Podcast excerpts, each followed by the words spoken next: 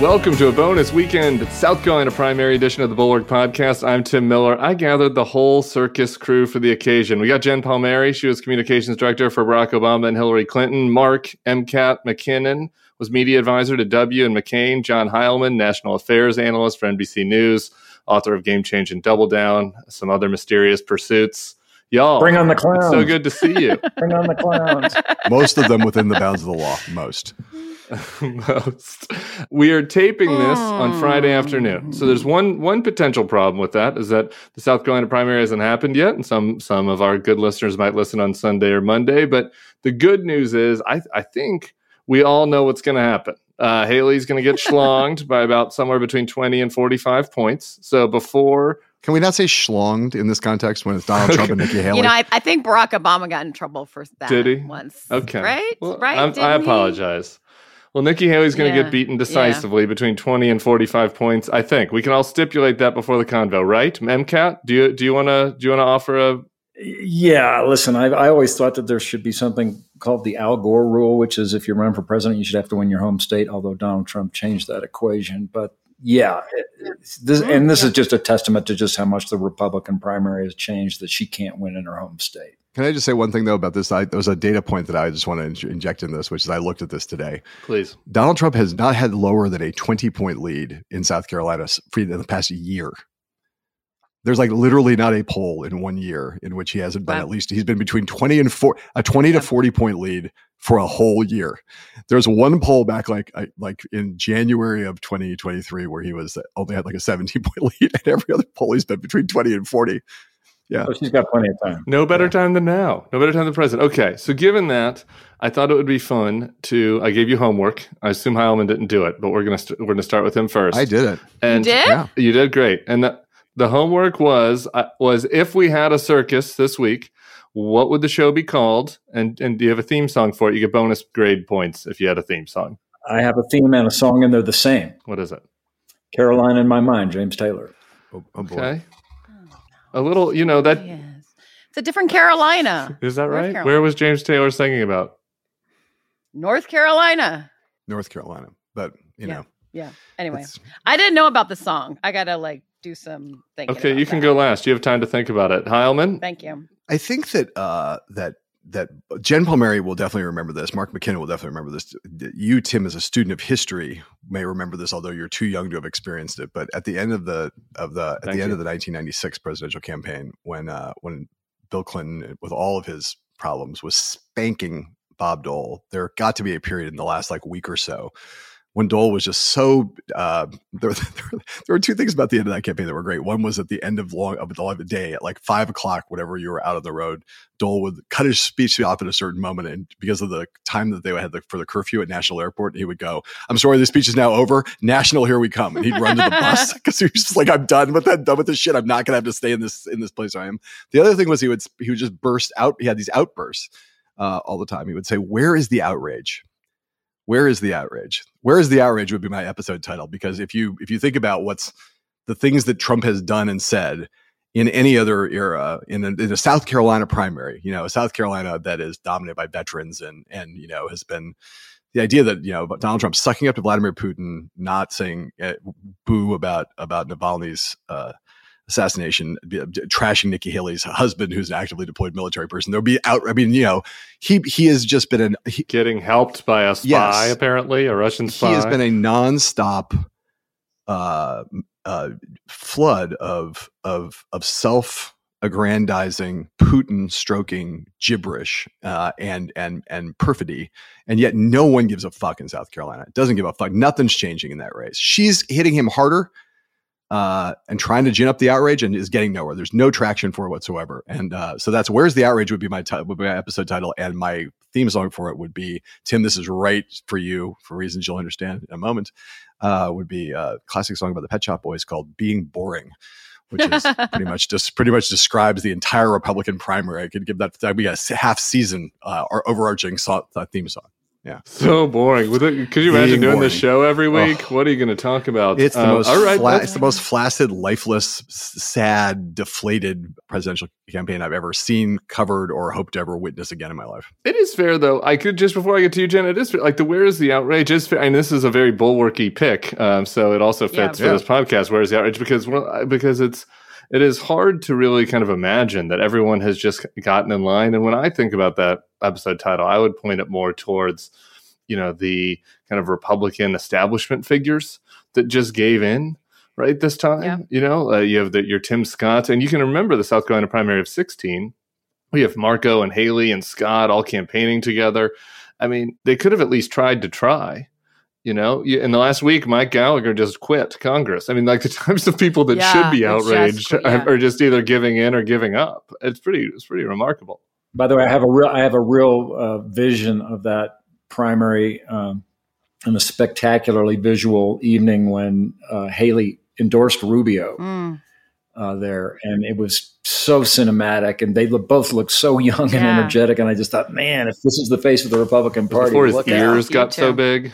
Every single major Republican elected official in South Carolina, except I think one congressman, right, is backing Trump. And Ralph Norman, who's an insurrectionist, who somehow is still with Haley. I don't really understand that. That's one of the great mysteries of our time. But it's amazing that the whole South Carolina political establishment is just behind Trump. And it does, and they don't.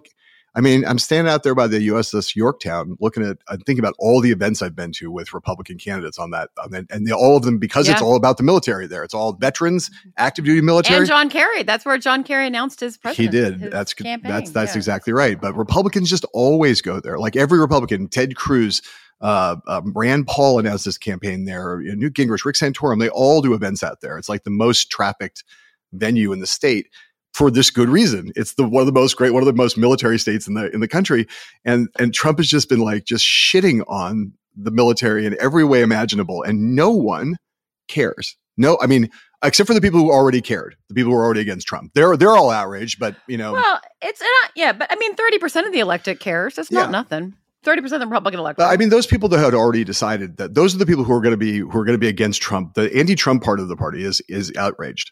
But no one else is. No persuadable vote. It's not moving any votes around, right? Again, to the point of his giant lead in that state, he's done the things that would normally be catastrophic in South Carolina. And there's no even a flutter in the numbers, All right, Jen, I saw you scrolling your Spotify. Did you come up with something? Yeah. So my title. So I think what's important this week is that it felt like this was the week that Russia really broke through, right? It came full circle from 2016, where the House leadership, the big four, right? The Senate Majority Leader, Senate Minority Leader, House Speaker, and House Minority Leader were all briefed on Russia interfering in the election prior to Labor Day. The administration wanted to make it public. Mitch McConnell said no.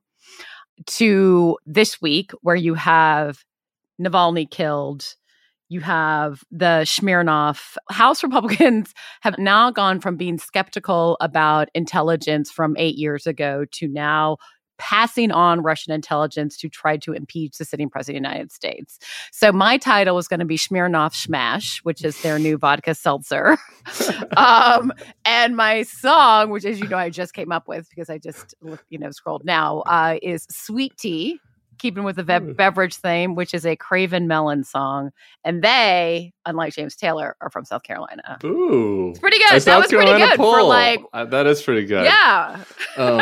Great. That's a great on-the-fly pull. Wow.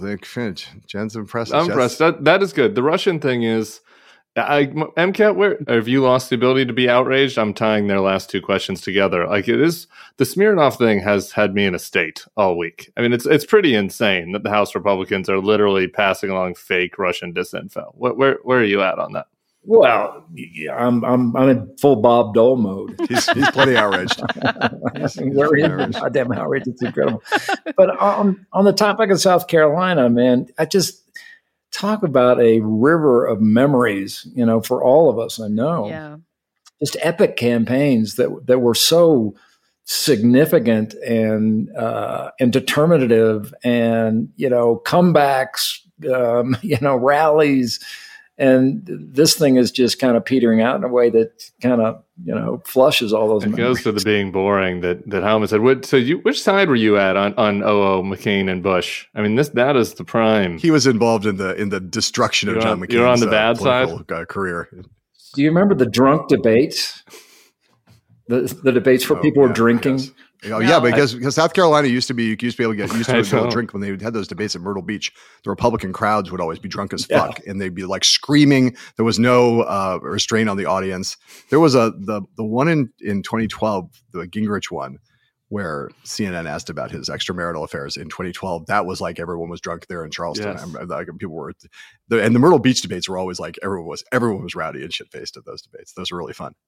I was screaming. Both of my two presidential campaigns ended in South Carolina, Palmetto State, which would have been your good Jason Isbell alternative pick for you, Jen. But yeah, I got to have it. How did I not think of that? I assumed it was going to be Palmetto Rose. I assumed we were going to have Palmetto Rose. I'm going to see him tomorrow night, Radio City Music Hall. Here's this thing, though, that it's having spent a week there. This goes to MCAT's point, you know, which is, and it's true, obviously, on the Democratic side, too. You go through Iowa nice, and then you have this New Hampshire, you know, both of they're basically kind of like gloves off states. They don't really get, you know, they're not down and dirty, right? And the thing about South Carolina in both the Democratic and Republican side is you would get down there and it was always a brawl. They let the dogs off the chains. Yeah.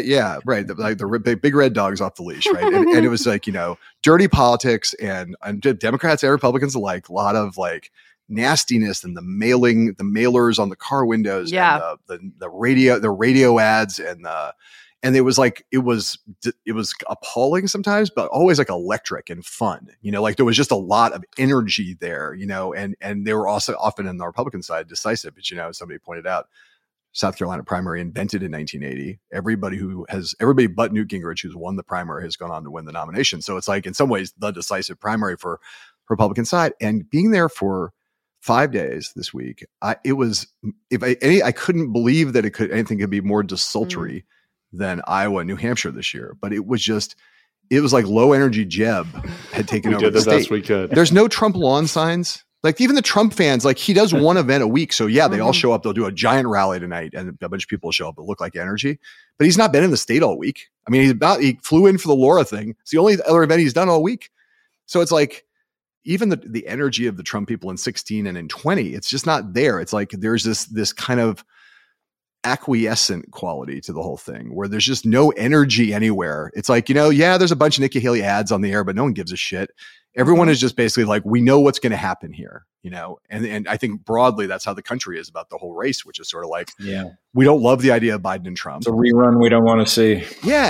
And I think it's overstated, you know, the thing that gets missed. A lot of people say the Democrats aren't super psyched about Biden. And there obviously are a lot of questions about Biden among a lot of voters, but even on the Trump side, you know, he's got his hardcore base that are really nuts, but there's a big chunk of the Republican Party that's sort of like, yeah, he seems inevitable. I like him better than Biden, but they're not like really, you know, they're not anti, but they're not really pro. You know, there's at least a third of the parties like that. And man, it just makes for a really dissolute kind of like, you know, everyone's just sort of shrugging their shoulders and walking around, which is not a lot of fun. Did you make it to the Meatball Ron event in South Carolina while you were down there? Wait, did he go? It was he had one sad event in South Carolina this week. It was kind of like trying to stay in the mix, you know? Who was he campaigning for? Neither of them. It was like a issue based, you know, one of those groups I think that had invited him to an event, but when he was still in the race, he decided to go anyway. That's I want you to say this phrase again. Did I go to a Meatball Ron issues based event where he was campaigning for no one? He went there to talk about issues. Seems like you were bored. Maybe that sounded entertaining. He got caught on a phone call that got leaked out that he once again was trashing Trump. Yeah, yeah. There's a Zoom call with his delegates where he said he didn't want to be VP, and then it really has been the most heated exchange of the whole week. Has been like Lasavita, Trump's campaign manager, dunking on Ron DeSantis, who's not even in the race on Twitter. That shows you how weak it's been. What was like the Haley event like though, John? I mean, he said it's quiet. Like who are there? Like when you're talking to people, is it Democrats that are there? Like who's there? I'll say something that like, not that many Democrats, you know what it is it reminded me, it's like a little bit like John Huntsman crowd. Honest to God. Honest to God, like, we're doing your greatest. It's like my people. By the way, I was with you at that last South Carolina wind down. I was there. Remember? It's upscale. She's got in that in the low country and along the coast where she's going to overperform relative to the rest of the state. And where her lot some of her money. There's she got a bunch of wealthy backers down there who are still going to keep funding the campaign going forward. There's a little more enthusiasm for her there, but the events are basically a couple hundred people. If she gets 500, it's a big event, and it's not like they're lifeless and dead, but they're very dockers and polo shirt, kind of like that sort of, that kind of the part of South Carolina. South Carolina is a very diverse, income wise, culturally and economically, very kind of diverse state. You can run all kinds of, there's redneck parts of that state and there's very upscale parts of that state, investment bankers and she's got the upscale. That's her thing. She's living in the space where like the Bill Bradley voter of the Republican Party. That's like those are the kind of people who are there, and they're perfectly pleasant, but they all know they're kind of there to show her support, but they know as well as everybody else that she doesn't have a chance. And you have like a virtue signal. They're like we're here to support Nikki because we think it's important she's in this race, but they're not like nobody's deluded that they think she's going to win. I didn't get to give you guys my title. Do you want it? Oh, yes. You can see what you think. Okay. I've been thinking about it. I came up with a pun. I know Heilemann likes puns, which was last rites. Oh. And my last rites of this was I tried to make it about broader, and it's about Nikki, of course. But I really think that like the Nikki Haley Bush party has been in hospice for kind of a while now. Yeah. But like she was the best next representative of it, really, like that could potentially be up and coming, and for her to go to her home state and lose by whatever 25 points is maybe the official end. Death. We can do a time of death for the Bush party at 2024. Jimmy Carter's been in hospice for a year. Give her a little more time. What do we think, McKinnon? Jen, is it a death of that party, or could it come back? Can we put the gravestone on it?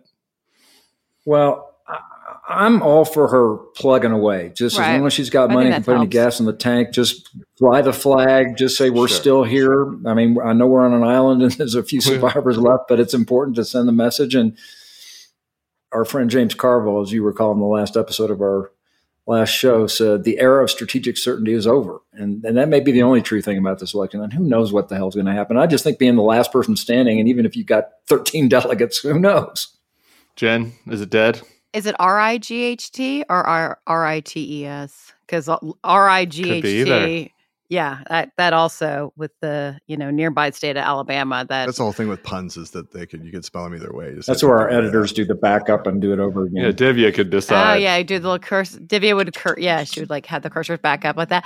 I feel like it's been gone for a while. It's just going to morph into something else, right? It's just like, so I don't know if it's the end of anything because it's, I feel that 30%. Hasn't know where to go. I think it is good that she's staying in, even if she stays in all the way to the convention, just because having a Republican make those arguments against Trump is like really helpful, even with just riling up Democrats or independents. I'm just not sure what those people are going to become. No, what are you, Tim? You're one of those people. What are you? It's over. It's over for me. I think. Are you? I know, but are you? Are you a Democrat now?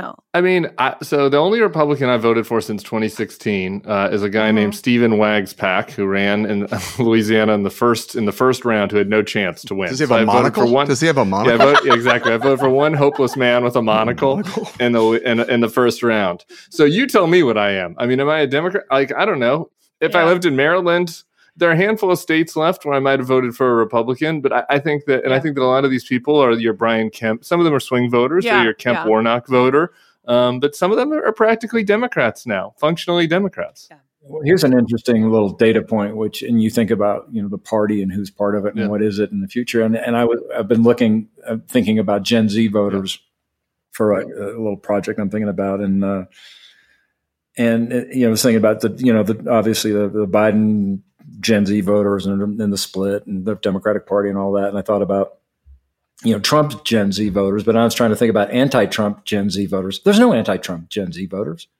If you're Gen Z, you're either Trump or you're not. Right, yeah, exactly. If you're a Gen Z Republican, you're Trump. They don't know any other party. Yeah. They don't know any other party, yeah.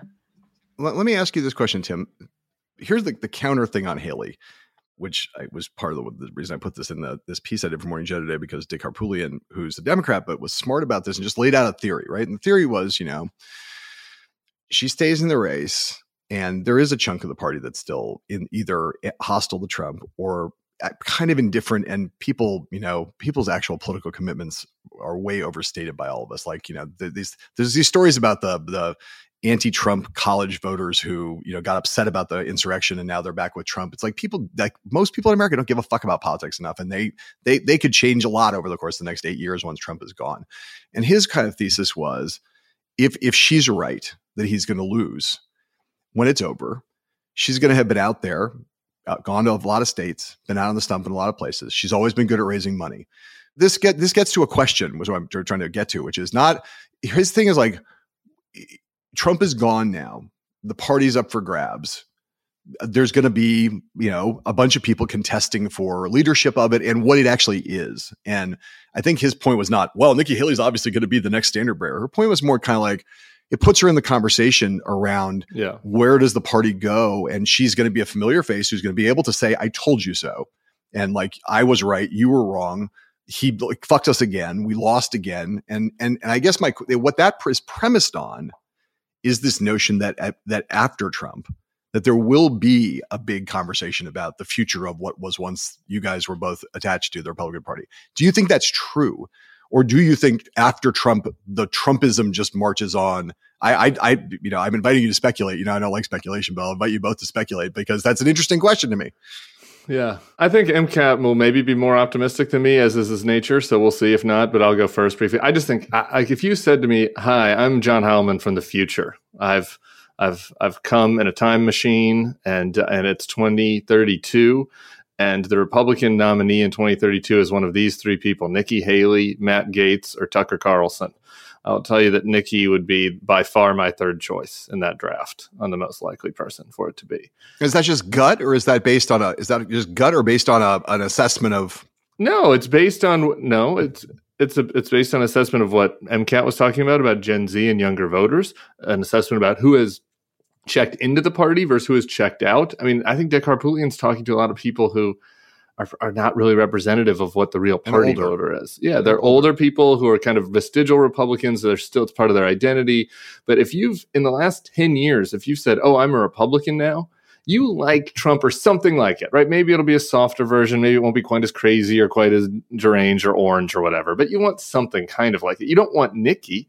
You were a Democrat when the Nikki type of Republicans were in charge. And then if you're the type of person that likes Nikki, many of them, when you talk about how people don't have these political attachments as strong as we think, I think that's true. And I think there are a lot of people, just looking at my friend group from high school, who all voted for W and all voted for Biden, with one or two exceptions, who don't listen to the fucking Bulwark podcast, even though I begged them to. None of them had big identity crises about this. They were for George W. Bush and they were for Romney. And then one day they're like, guess not, I guess I'm for Joe Biden now. And there are a lot of those folks out there too. So the makeup of the party, I think, has just changed too permanently for her. I would love to be wrong. I've been wrong a lot, but that's just my how I would project it. MCAT, do you have any more optimistic outlook? Yeah, I've got a rosier version. It doesn't surprise you. I think that there is a real chance that Trump loses, and then he will have lost in 20, 22, 24. 18. Don't forget 18. 18. And lost the House, the Senate, and the presidency for the first time in 100 years since Grover Cleveland. And that's something they might start to finally get a clue that maybe this formula isn't working.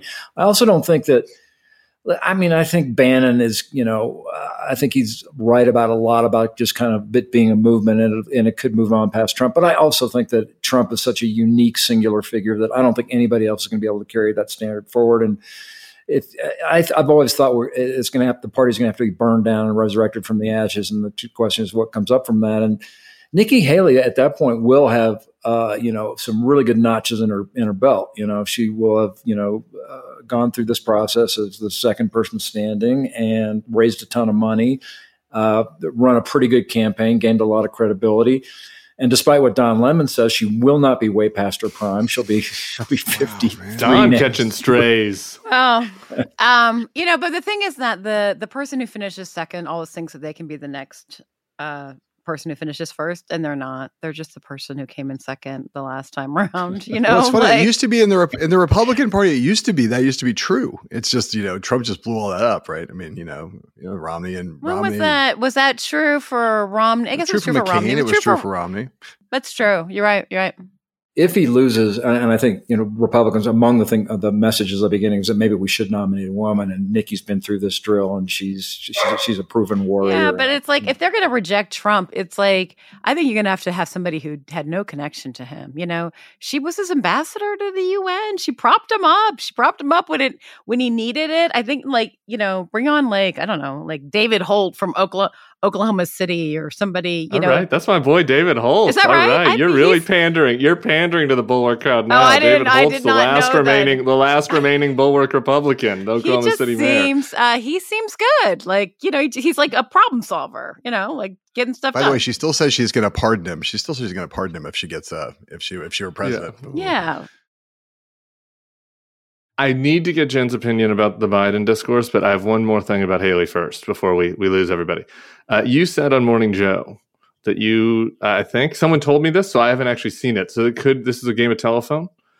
Something about Nikki, maybe third party, maybe that there could be a no labelsy thing. There's some buzz about that. What was that? What was the context of that? I said that there was, I think what I said was that there had been the way that she's handled that, there's been speculation about it, and that's true. Yeah. And so, like, there's been, I don't believe that that's true, but there has been speculation about it, and there's speculation because she's been asked about it, and she keeps saying very, very self-consciously, I'm not thinking about that right now. I've given no thought to that. What I'm pursuing right now is the Republican nomination, which is like the kind of thing that people say when they want to leave the door open to it, right?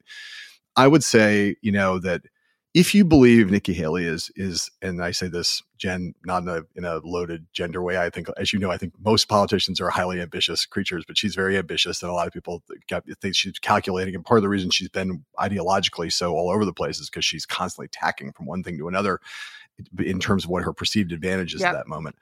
That you know, that you look at no labels and you say the no labels candidate is not going to be president in 2024. It's not going to win.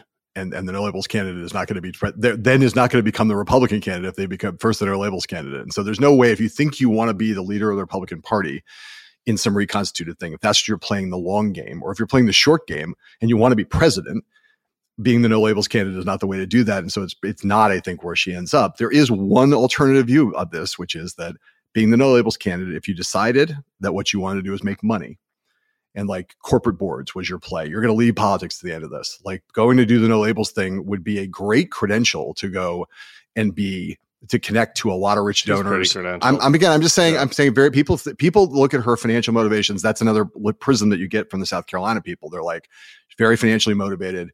If she decided that what she wanted was a pathway to corporate boards, that would open up that, like, basically, I'm giving up politics. I'm just going to do this, because that is obviously what, you know, a lot of the no labels support, it comes from, you know, that kind of crowd, the crowd and the people who have a lot of connections to corporate boards.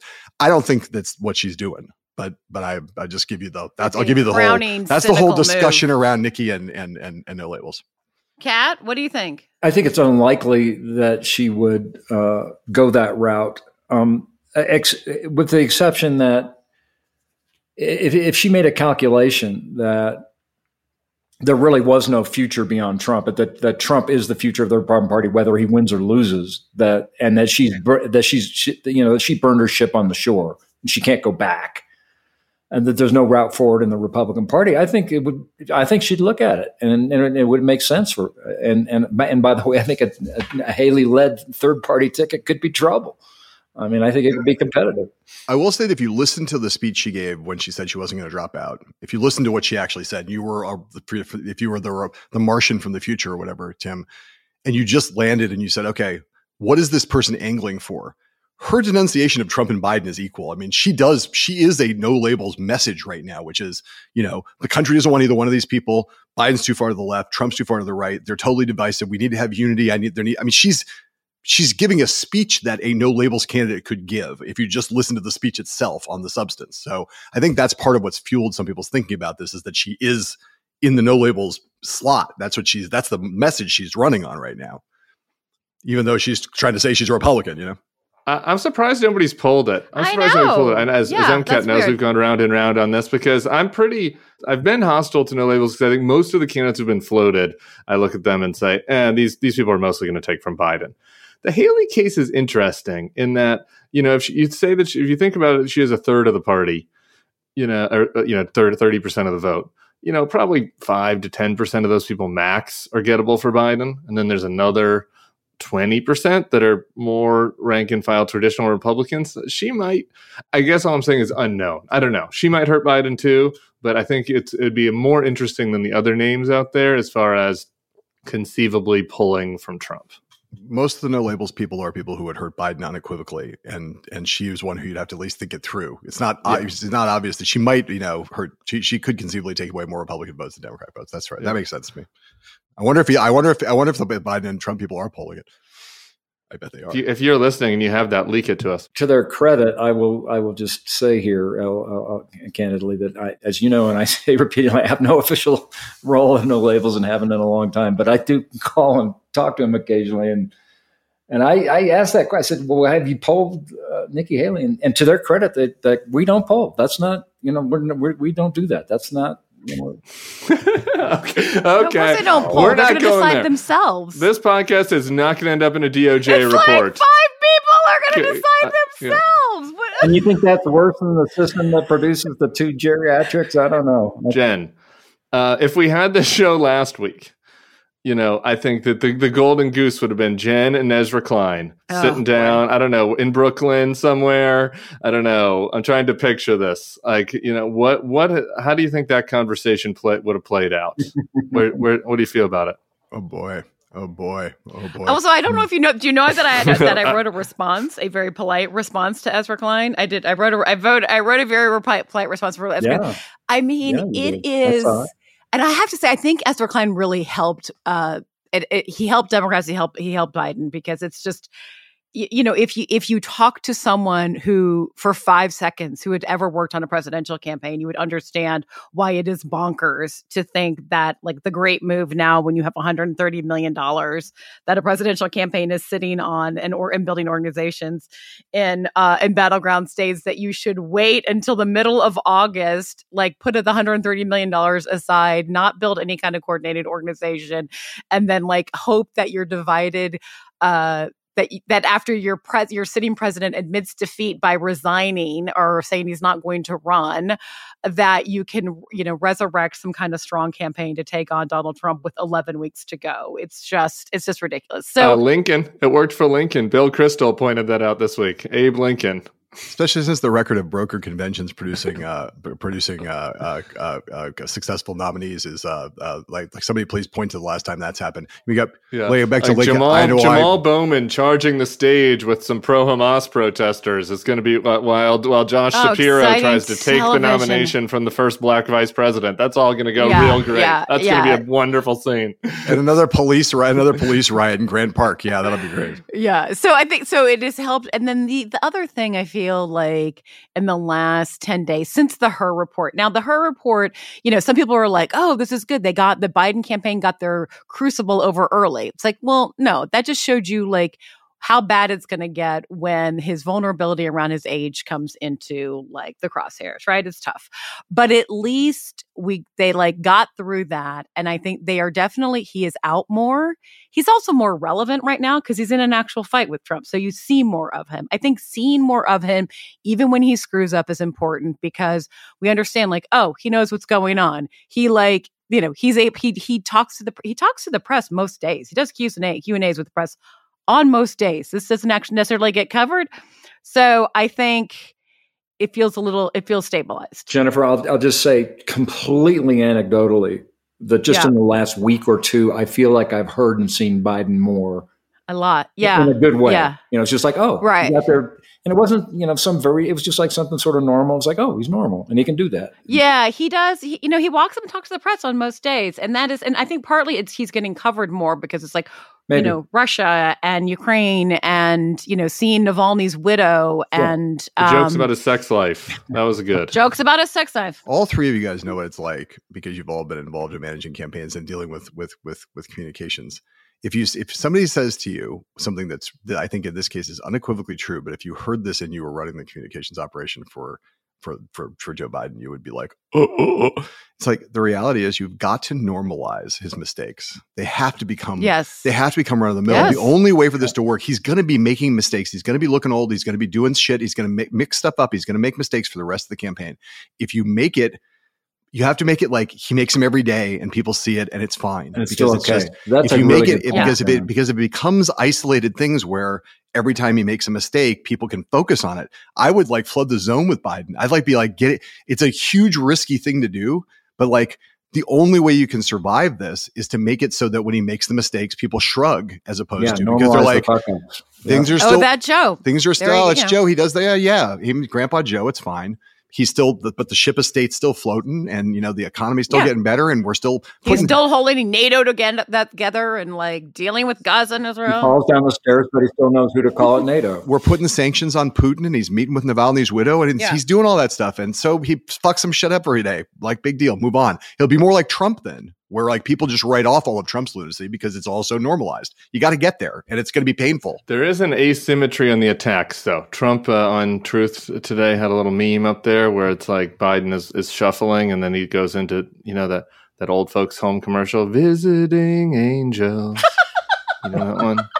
And like Trump is posting this on his social media. Biden's campaign, like, you know, has just the decorum to not do that, right? So that I worry about. I don't know if people are ready for that. Like the low blow TikTok Biden attacks are going to be just off the charts. I mean, they're going to be. They're brutal. I mean, if you look on, they're TikTok, already out look there. Though. Biden, they're brutal. Yeah, they're already out there.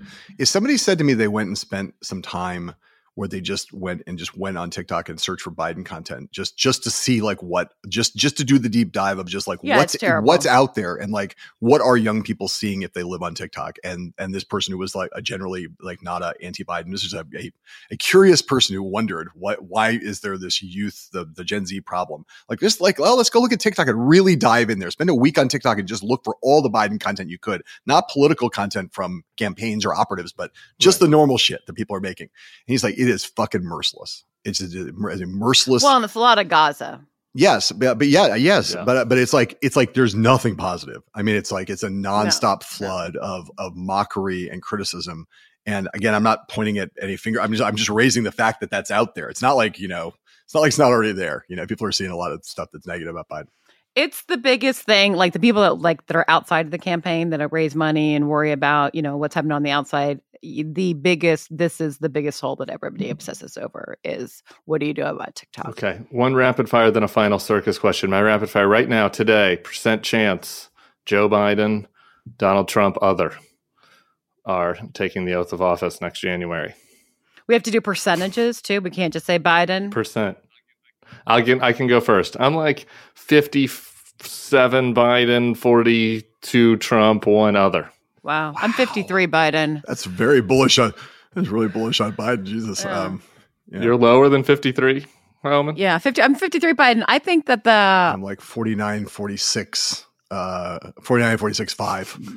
Yeah. Because one of them could die. Yeah, I'm with John. Yeah. I'm 48, 46, 6. Well, we're not going to have Being Boring then in the fall. No. So we're going to have a much better episode theme song in the fall if we come back. Everybody says this and they're already covering the primary or being out there in the world. You're like, but the stakes are so high, and people are like, yeah, I know the stakes are high, but right now we're going through this part, which is like the annoying. You know, Trump will get to 12-15, you know, in the middle of March, and by the time we get to the fall, the stakes, even though people are not psyched about the choice, and a lot of people are like not loving the two nominees, the stakes will kick in at that point. I think it will suddenly be able to start to feel more urgent, a lot more urgent. The song is Not Sweet Caroline. Not Sweet Caroline. Circus things. I want one thing for something you miss being out there, or a memory, something people should search for on YouTube, a favorite circus moment. You know, here's one small thing that I would search for on YouTube that I think that the Biden campaign should look for, should use as an ad. Okay, I'm ready. Our Israel Gaza episode where he went to Israel, and at the beginning Divya Chungi, who was the head editor of the show, her team did this cold open that was Biden through the years. And I think it started with like him meeting Jesus. Moses. Jesus, no. Indira Gandhi. Moses. You know, as a young senator, meeting Indira Gandhi in Israel. And it like went through the entire, you know, for his 50-year career through a foreign policy lens and all the world leaders he's met with and all the situations he's been in. And then when you arrive to the present, you're like, of course he's the guy. And that was winter of... No, that was most recently. That was fall of 2023, the Israel episode. Look at that. I miss the extreme balance and polar opposites of being at the Kremlin, watching John take on a KGB super operative and just, I mean, seeing the best at their craft going at it, juxtaposed with being in a county fair in Marjorie Taylor Greene's district, watching something being shot out of a cannon. Did you see the January 6th pinball? We also missed CPAC. I had some CPAC clips we didn't get to, but that could have also been in this week's episode. There was a January 6th pinball at CPAC this week. I heard. It's, you know, it's devolving. Heilemann, last thoughts, memories, words of wisdom. I miss Jen's dark and foreboding apocalyptic view of the world, which always reminds me that there's someone who thinks things are more fucked even than me. Tim, I miss your fashion sense. The pearls, having routine access to pearls on boys. The pearl necklaces are top of the line. And the common thing to say would be to say that you miss MCAT's hats, but I don't miss MCAT's hats. I miss MCAT's hat boxes. Ah. No one knows what it's like to be on the road with Mark McKinnon, where all these hats have to be carried around in their own pieces of suitcase. Each one has its individual suitcase. That like was MCAT goes to Moscow, and I'm like, all of the overhead bins are filled with these Stetson hat boxes. I'm like, it's the craziest thing I've ever seen. But I do miss that. Speaking of CPAC, it's just I just have to do a shout out for No Peace Bitch. No Peace Bitch. Meghan McCain. I'm doing her podcast next week. Oh, you are? Yeah. We'll just send her regards. Getting some revenge from Carrie on behalf of Tim Miller. Gary Lake. Oh my God. Maybe that should have been the episode title. No Peace, Bitches. Guys, Jen Palmieri, Mark McKinnon, John Heilemann, thank you for doing this. I hope to see you guys this summer and the fall, and we'll talk to y'all soon. Kick it, y'all. Right. Bye. Palmetto Rose in the East Even. Hostage pillow with a headrest wind. He said his calf was his orneryest friend. Left hand jumping the trees in the wind. Thought he had the red lights memorized. Glass in the gravel like the stars in the sky. In that slow motion in between living and dead. He looked in my eyes and he told me, he said, it's more than I